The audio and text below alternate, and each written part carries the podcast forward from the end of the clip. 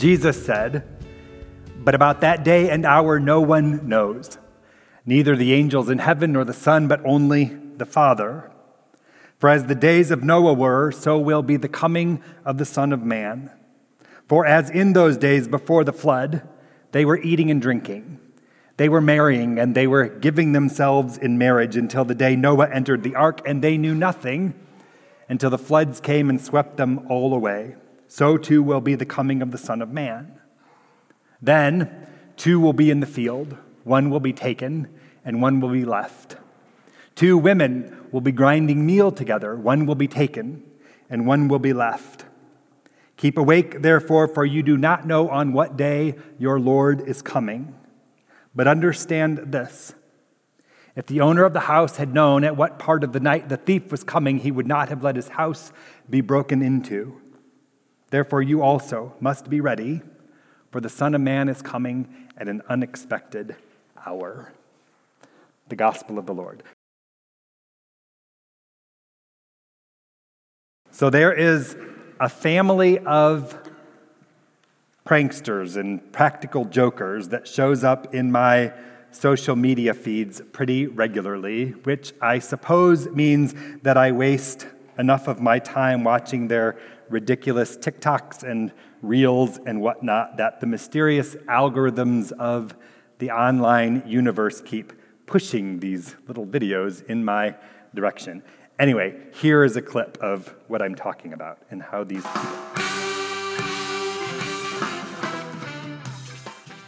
So, stay out of the dishwasher, kids. Other than wondering how they can laugh and smile about that every single time that they get scared or surprised by a confetti gun or a balloon full of shaving cream or an explosion of colored powder. I wonder about what a pain in the butt it would be to clean that mess up every single time. And I wonder too what it's like to live knowing that someone is always trying to surprise you or scare you and then capture it all on video for the world to see. And maybe it is a stretch, but it made me think about Jesus and this morning's gospel and all that talk about what it means to be ready, to keep awake, about not knowing the day or the hour and living like the unexpected is coming at any given moment all of the time. And all that made me think about the many billboards and Burma shave signs that you see between central Indiana and northwest Ohio on Thanksgiving weekend, warning you to get right with Jesus or get ready for your eternal damnation. Despite what some Christians do with passages like the one we just heard from Matthew's gospel, I do not imagine it was Jesus' intention to provoke our anxiety, or to make us lose more sleep, or to simply scare us away from hell and into heaven. I also don't think we're supposed to make predictions about how in the world or when in the world are our lives in it are going to end, as too many others do with readings like what we heard in Matthew's gospel today. I trust the fact that Jesus said neither he nor the angels knew when that would be. So I think that lets me off the hook and you off the hook, and anyone who suggests they know otherwise is pretending that they know more than they can or should or possibly could know according to Jesus himself. Instead, I like to think that a loving, compassionate Jesus could see people going through the motions in their lives in this world on autopilot, or living unconsciously, or unaware of, or in denial about what was going on in the world around them. And I imagine this loving and compassionate Jesus wanted the people of his day and you and me too to wake up and pay a different, more faithful kind of attention to how we live and to what surrounds us in this life and to God's place and presence always in the midst of it all. See, the people Jesus refers to in this morning's gospel weren't necessarily doing anything wrong or sinful when everything around them changed. The people of Noah's day, at least according to Jesus, were just living their lives, eating and drinking and making merry and getting married. The people in Jesus' day would presumably be doing the same, just working in the fields, in the kitchen, or getting a good night's sleep, even when the end of it all comes to pass. So, what if the invitation for us today isn't to live with more anxiety or fear or superstition or a sad kind of resignation about how and when all of this will end, or that the end will come at all, like someone's waiting around every corner or behind every door with some kind of cosmic surprise or prank or opportunity to finish us off. What if the invitation for us today is to live instead with a holy kind of joy and vigilance, with a faithful kind of hope and expectation about all of it and about how we might live differently in the meantime? What if instead of running from or wringing our hands over what scares us most, we acknowledge that those fears exist and we trust that God is bigger and stronger than any of those fears ever could be.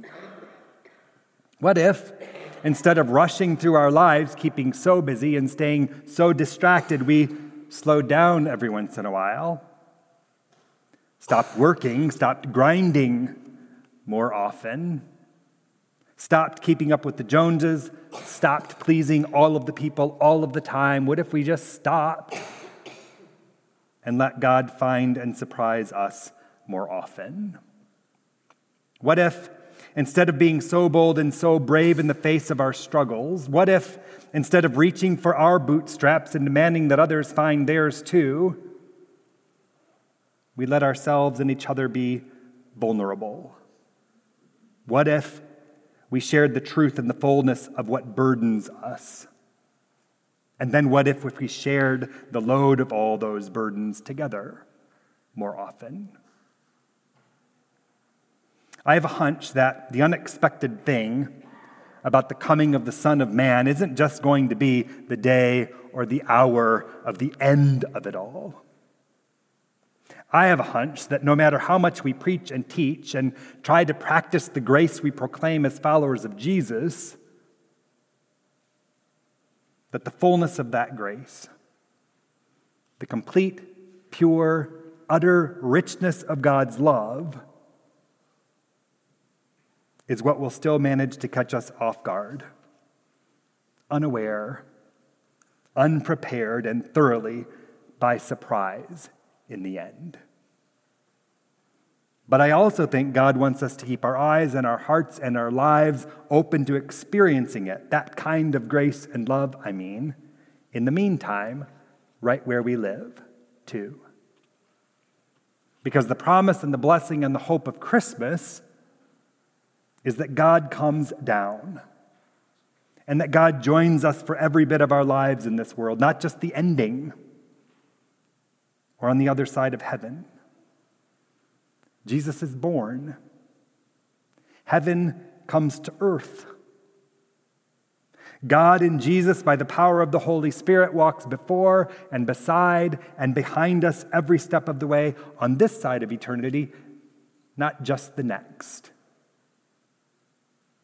So, what if being ready for Jesus to show up isn't just about the end of time or even just the coming of another Christmas? What if waiting for Jesus, keeping awake, being prepared, and making things ready for God to live and move and breathe among us, what if all of that wasn't just a special occasion reserved for the season of Advent or for the 12 days of Christmas? What if all this candle lighting and gift giving and generous living, what if all of this repenting and praying and hope filled expectation was a way of life for God's people.